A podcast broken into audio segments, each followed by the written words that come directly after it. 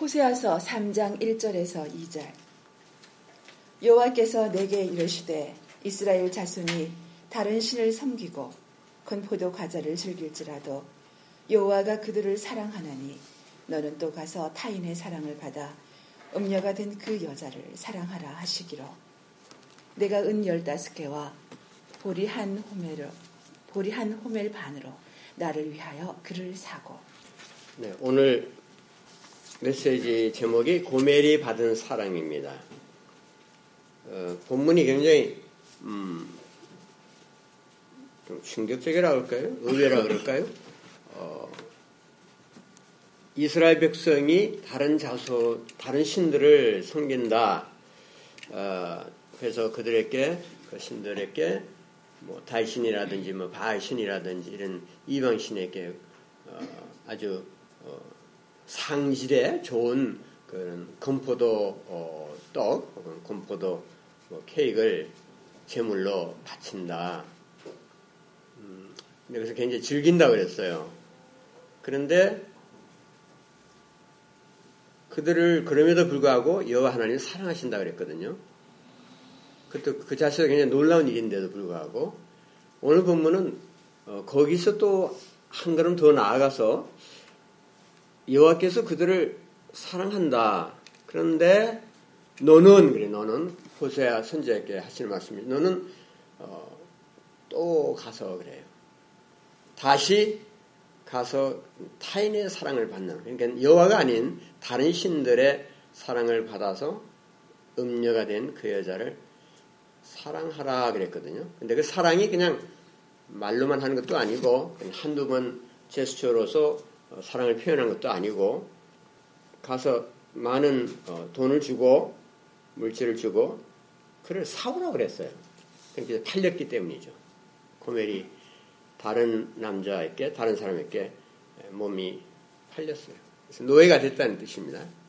근데 그렇게 된 여인을 가서 돈을 주고 사오라 그러니까 이거는 말이 안 되죠, 뭐, 한마디로. 그래서 호세아는 고멜과 이제 이 뭐 결혼 아닌 결혼 생활을 하고서 굉장히 고달팠어요. 마음 편할 날이 한 번도 오셨습니다. 이게 세상에 참 어려운 일들이 많은데 그 중에서도 이 부부 관계가 편치 못하면은 굉장히 고통스러운 삶을 살게 되는 거죠. 이 잘못된 결혼처럼 다양한 일이 없는 것 같아요. 거기에 이제 자식들까지 붙어 있으면 더 하죠. 근본적으로 맞지가 않고 날마다 다투고 뭐 성격이 맞지 않고 가치관이 맞지 않고 습관이 너무나 다르고 어, 이런 것들이 굉장히 사람을 피곤하게 만들죠. 정신적 심리적 교감이 통하지 않아서 어, 갈등과 불만 속에서 나나를 어, 이게 참 살아야 한다 하는 것은 굉장히 괴로운 일이죠. 예. 당해본 사람들의 말 들어보면 정말 힘들죠. 또 우리 중에는 본인들이 스스로 그런 상황에 처해 본 경우가 있을 수도 있겠죠. 예. 그래서 호세아의 고통이 또 뭐냐면 선지자로서 말도 되지 않는 그런 음란한 행실을 일삼는 어, 아내 아닌 아내 고매를 아내로 데리고 살아야 했다는 사실이에요. 이거 이혼하지 못했어요. 그 선지자가 이혼할 수 없잖아요. 예. 상황이 이혼하고 싶었겠죠 물론 인간적으로 보면 뭐 얼마든지 그랬겠죠.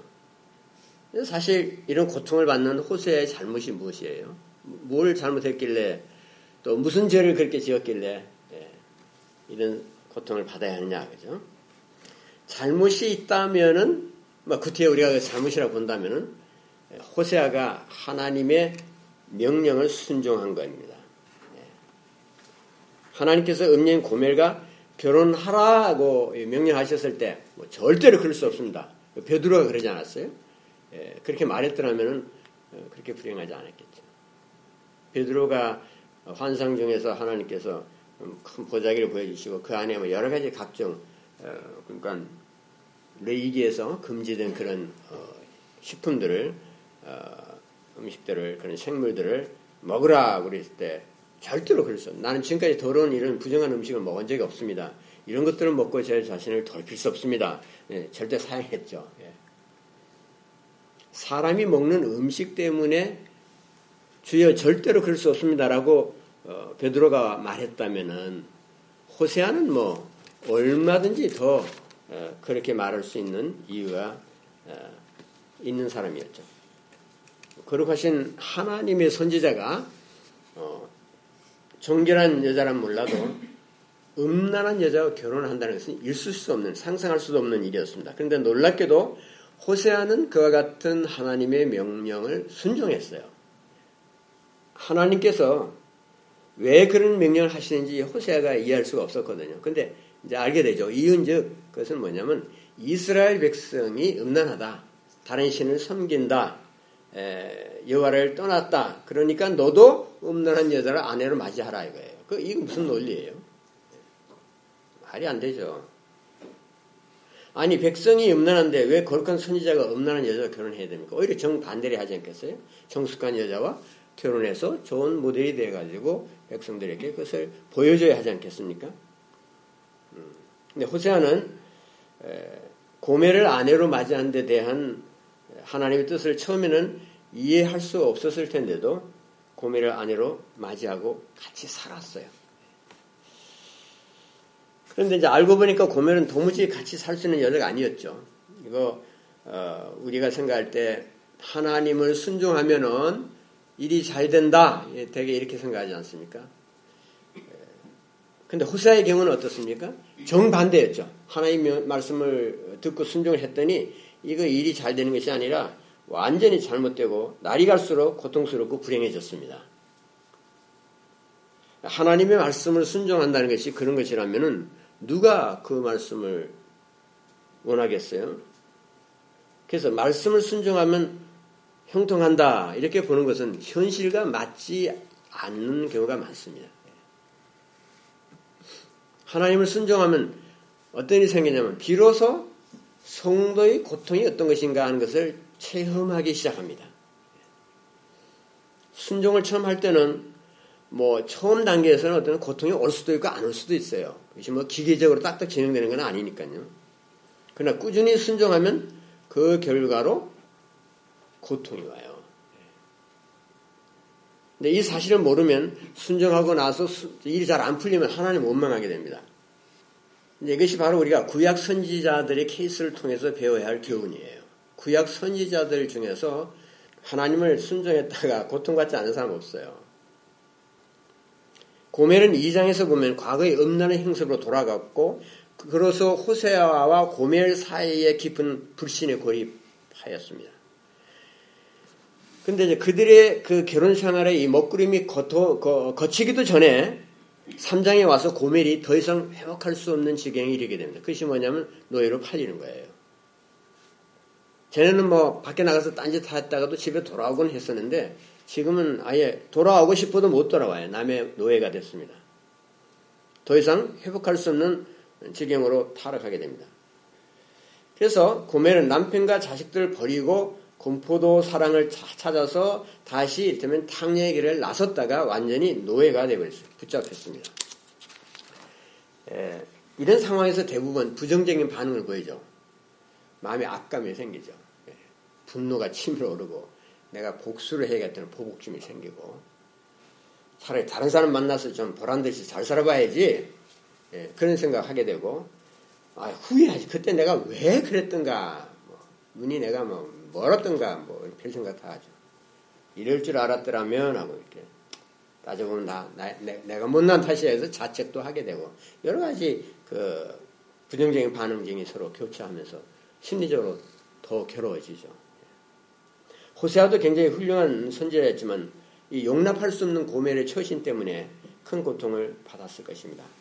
막 그거 어떻게 생각하고 어떻게 느꼈던지 간에 하나님께서는 호세에게 또 한 번의 명령을 내리셨어요. 그 명령이 너는 또 가서 타인의 사랑을 받아 음녀가 된 그 여자를 사랑하라 하시기로. 그때 음녀가 된 고멜을 사랑하고 돈을 주고 그녀를 사오라는 것, 이거, 이거 처음에는 음란한 여자와 결혼하라는 명령보다 그거 순종하는 것보다 훨씬 더 힘들지 않았겠어요? 그, 그 정도 지경이 되면 진짜 나 선지자 노릇 그만하겠습니다. 이 소미고 뭐고 다, 다 이제 싫습니다. 뭐 이렇게 항의할 것 같은데. 호세아가 고멜에게 여러 번 기회를 줬죠. 너는 또 가서 그랬어요. 그러니까 여러 번 설득했고, 여러 번 데리고 왔고, 여러 번 고멜 때문에 수치를 당하고, 그러나 여러분이 기회를 주고 여러, 여러 좋은 말로 설득을 했음에도 불구하고 고멜은 아예 집을 나가버렸습니다. 다른 남자의 노예가 돼서 팔려다닌 신세가 됐어요. 그러면 그런 여자를 다시 가서 사랑을 하고 사오라 하는 하나님의 의도는 무엇이겠어요?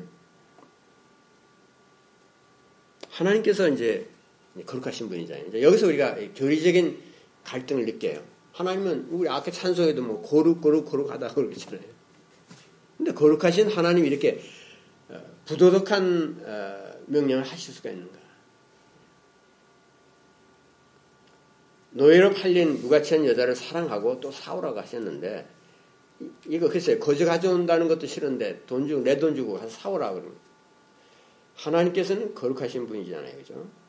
근데 어떻게 그런 명령을 하실 수 있냐 이거죠. 그런데 다행히도 하나님께서 분명하게 그 이유를 설명하셨어요. 그 이유가 뭐냐면 다른 신을 섬기는 이스라엘 백성을 여전히 변치 않고 하나님께서 사랑하신다는 것이었습니다. 이스라엘이 회개의 눈물을 한 방울도 흘리기 전이에요. 그럼에도 불구하고 또 여호와께로 돌아오고 싶다는 말도 뭐 한마디도 하지 않았는데 하나님께서 여전히 그들을 사랑한다는 거예요. 계속해서 이스라엘 백성들은 공포도 객을 들고 하늘의 여신과 바알신과 여러 가지 그 잡신들을 섬기고 있는데도 불구하고 하나님께서 그들을 여전히 사랑한다는 그 사랑은 인간의 사랑이 아닙니다. 우리들의 차원에 속한 사랑이 아니에요.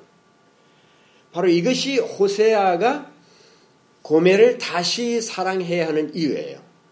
하나님께서 그와 같은 이스라엘 백성을 사랑하시기 때문에 자기 자신은 노예로 팔린 고멜을 다시 사랑하고 사와야 한다는 거죠. 우상 숭배로 타락한 이스라엘에 대한 하나님의 줄기찬 사랑을 예시하기를 원하신다 하나님께서 그것을 깨달은 거예요. 그래서 그것을 받아들였습니다. 그래서 그와 같은 하나님의 놀라운 사랑에 감동을 받고 고멜은 적지 않은 비용으로 고멜을 사서 집으로 데려왔습니다. 제가 생각할 때 호세아는 구약 선지자 중에서 복음을 가장 원색으로 깨달은 자였다고 생각합니다.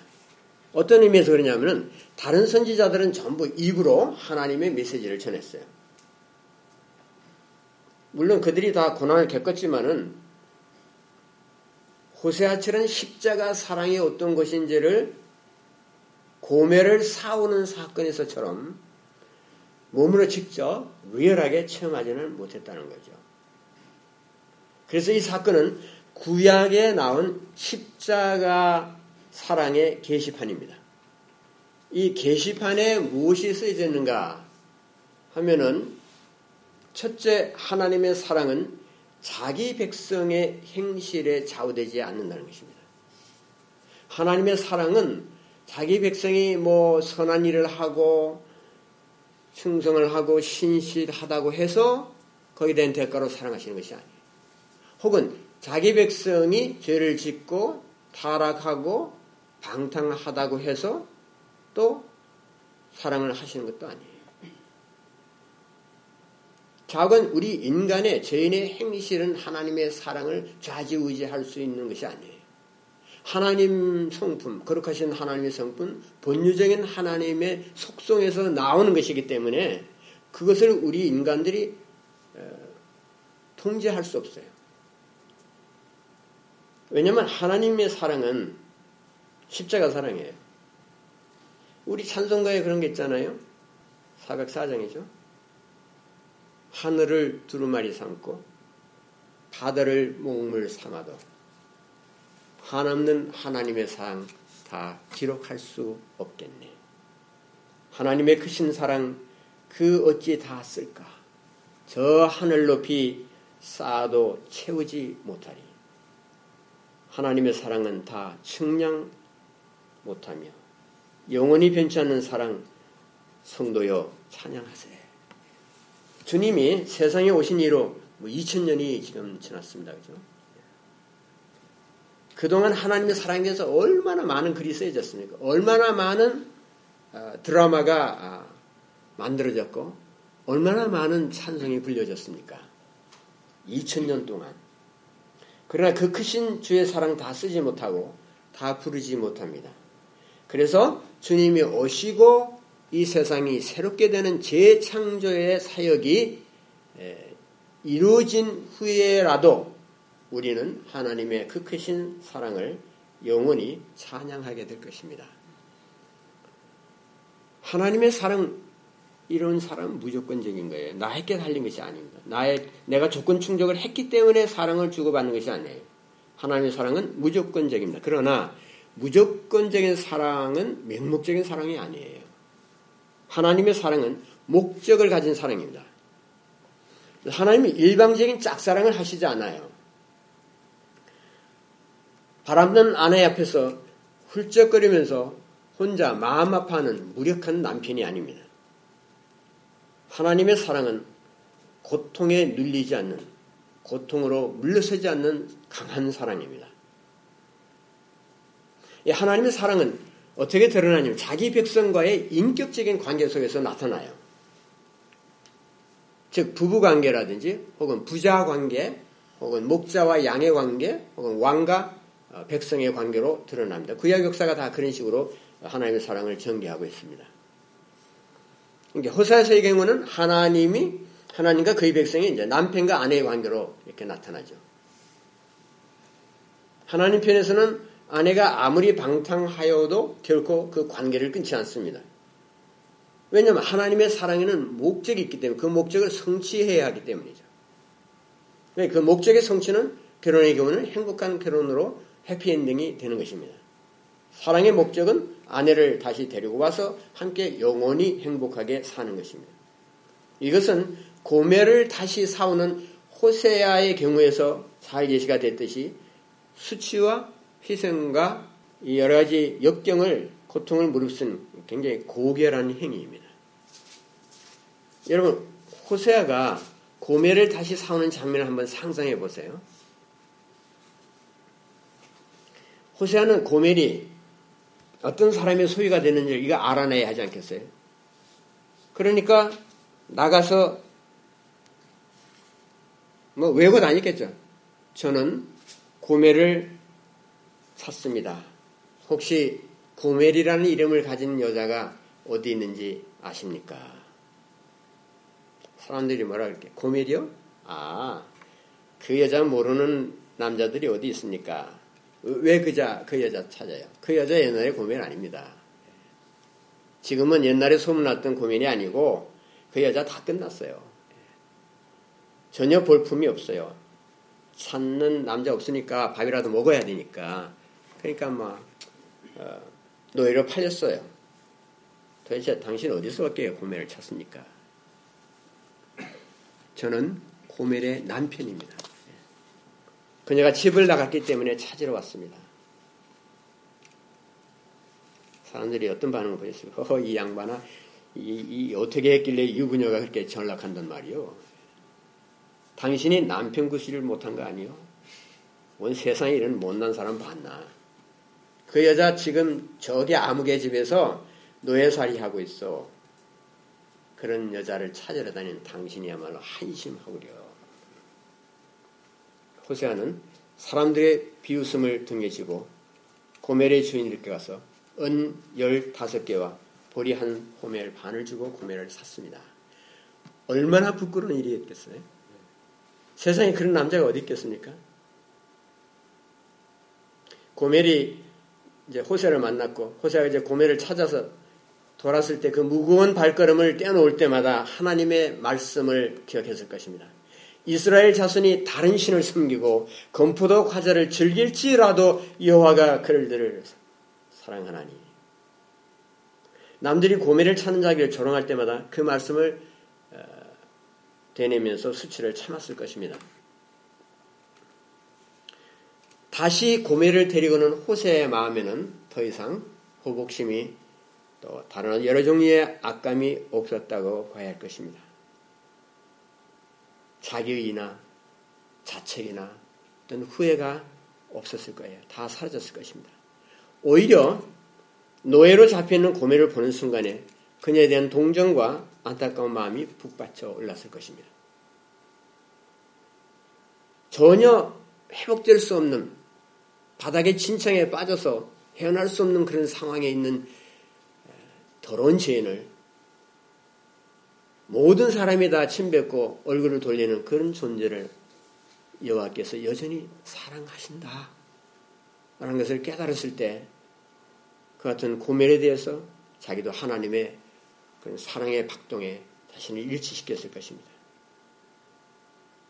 고멜을 먹지 못해서 양뺨이 뺨이 푹 들어갔고 몸이 너무나 말라서 너무도 수척해져서 알아볼 수 없을 정도였을 것입니다. 그녀의 아름답던 청춘이 다 사라졌어요. 시들어 버렸습니다. 초췌한 몰골에 고멜은 지칠 대로 지쳐 있었습니다.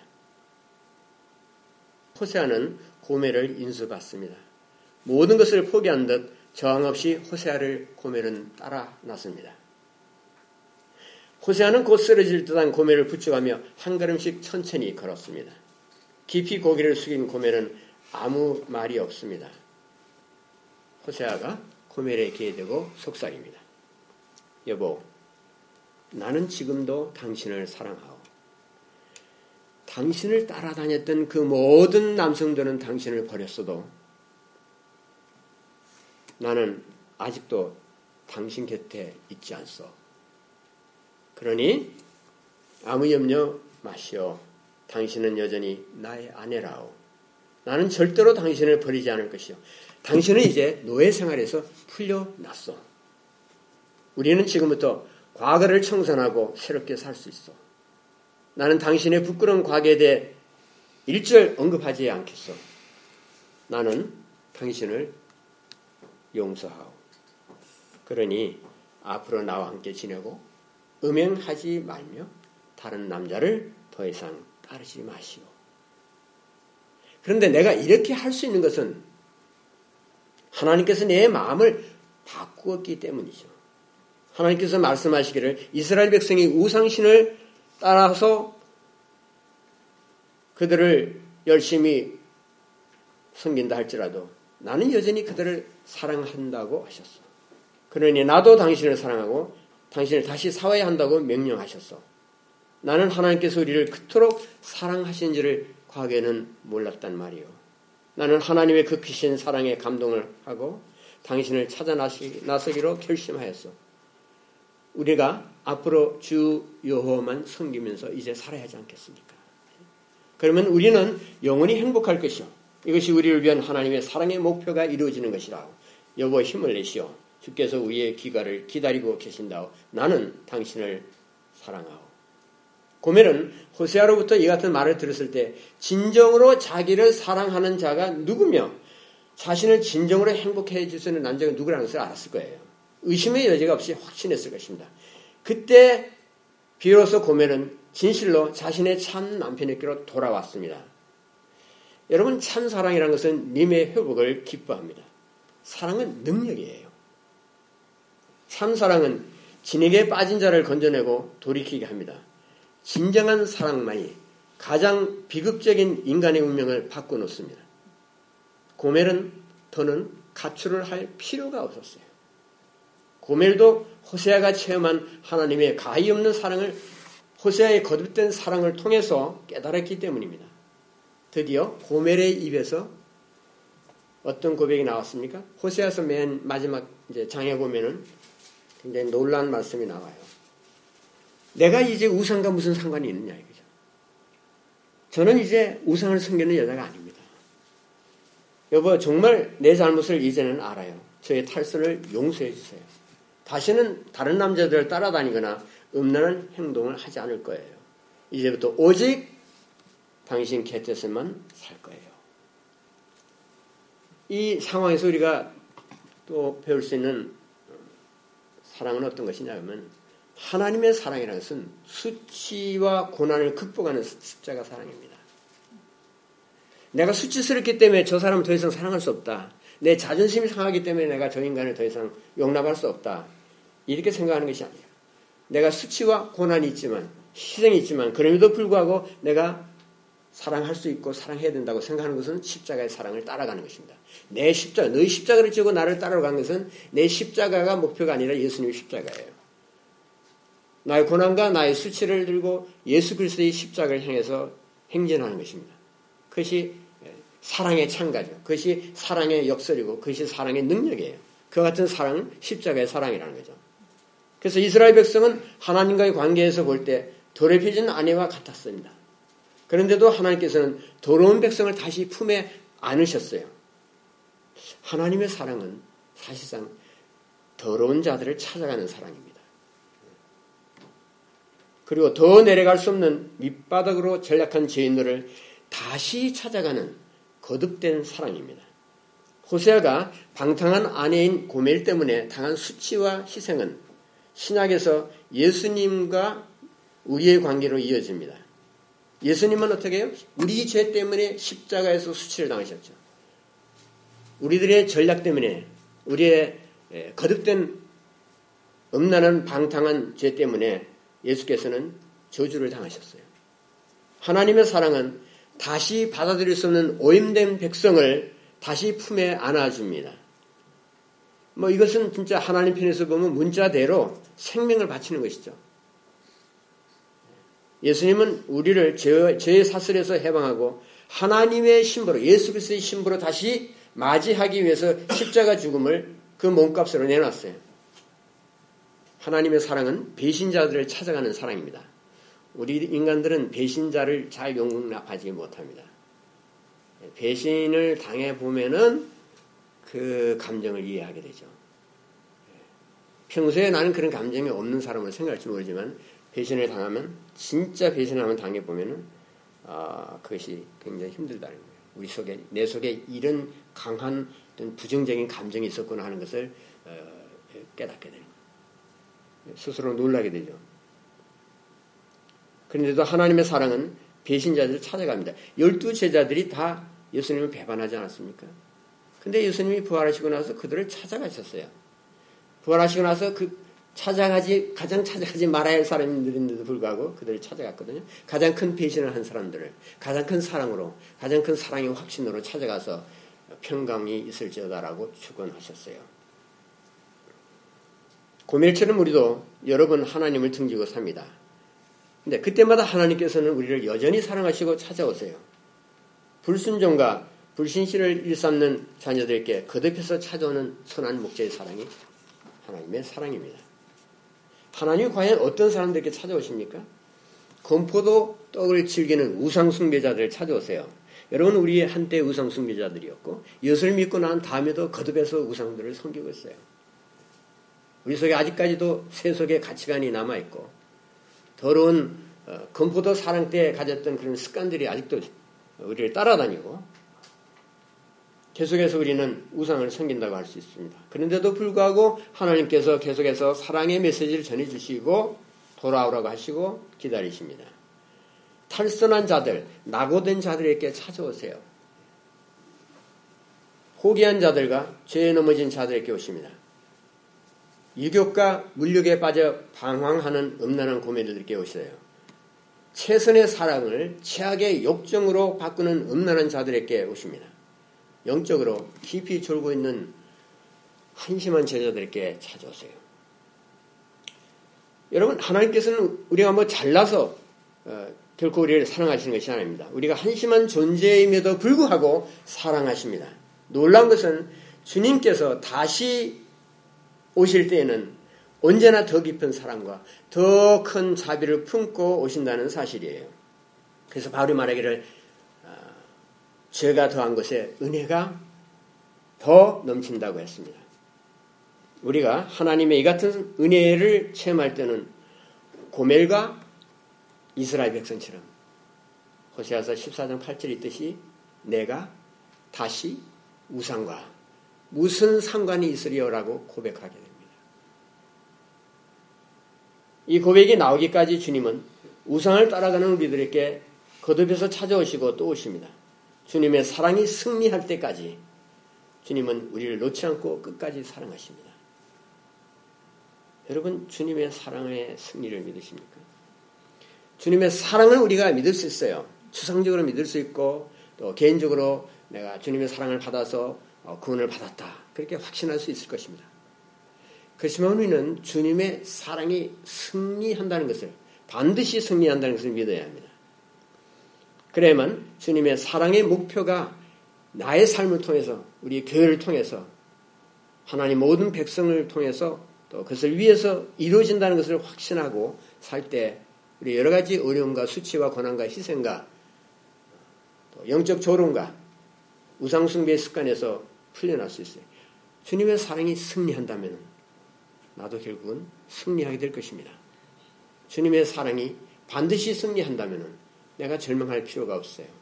주님의 사랑이 십자가의 불절의 사랑이라면 그 사랑의 목표가 완성될 때까지 주님께서 나의 생애를 통해서 우리의 모든 삶을 통해서 역사하실 것입니다. 쉬지 않고 역사하시는 하나님의 사랑이 마침내 승리할 것을 우리 모두가 믿고 그 하나님을 찬양하기를 기원합니다.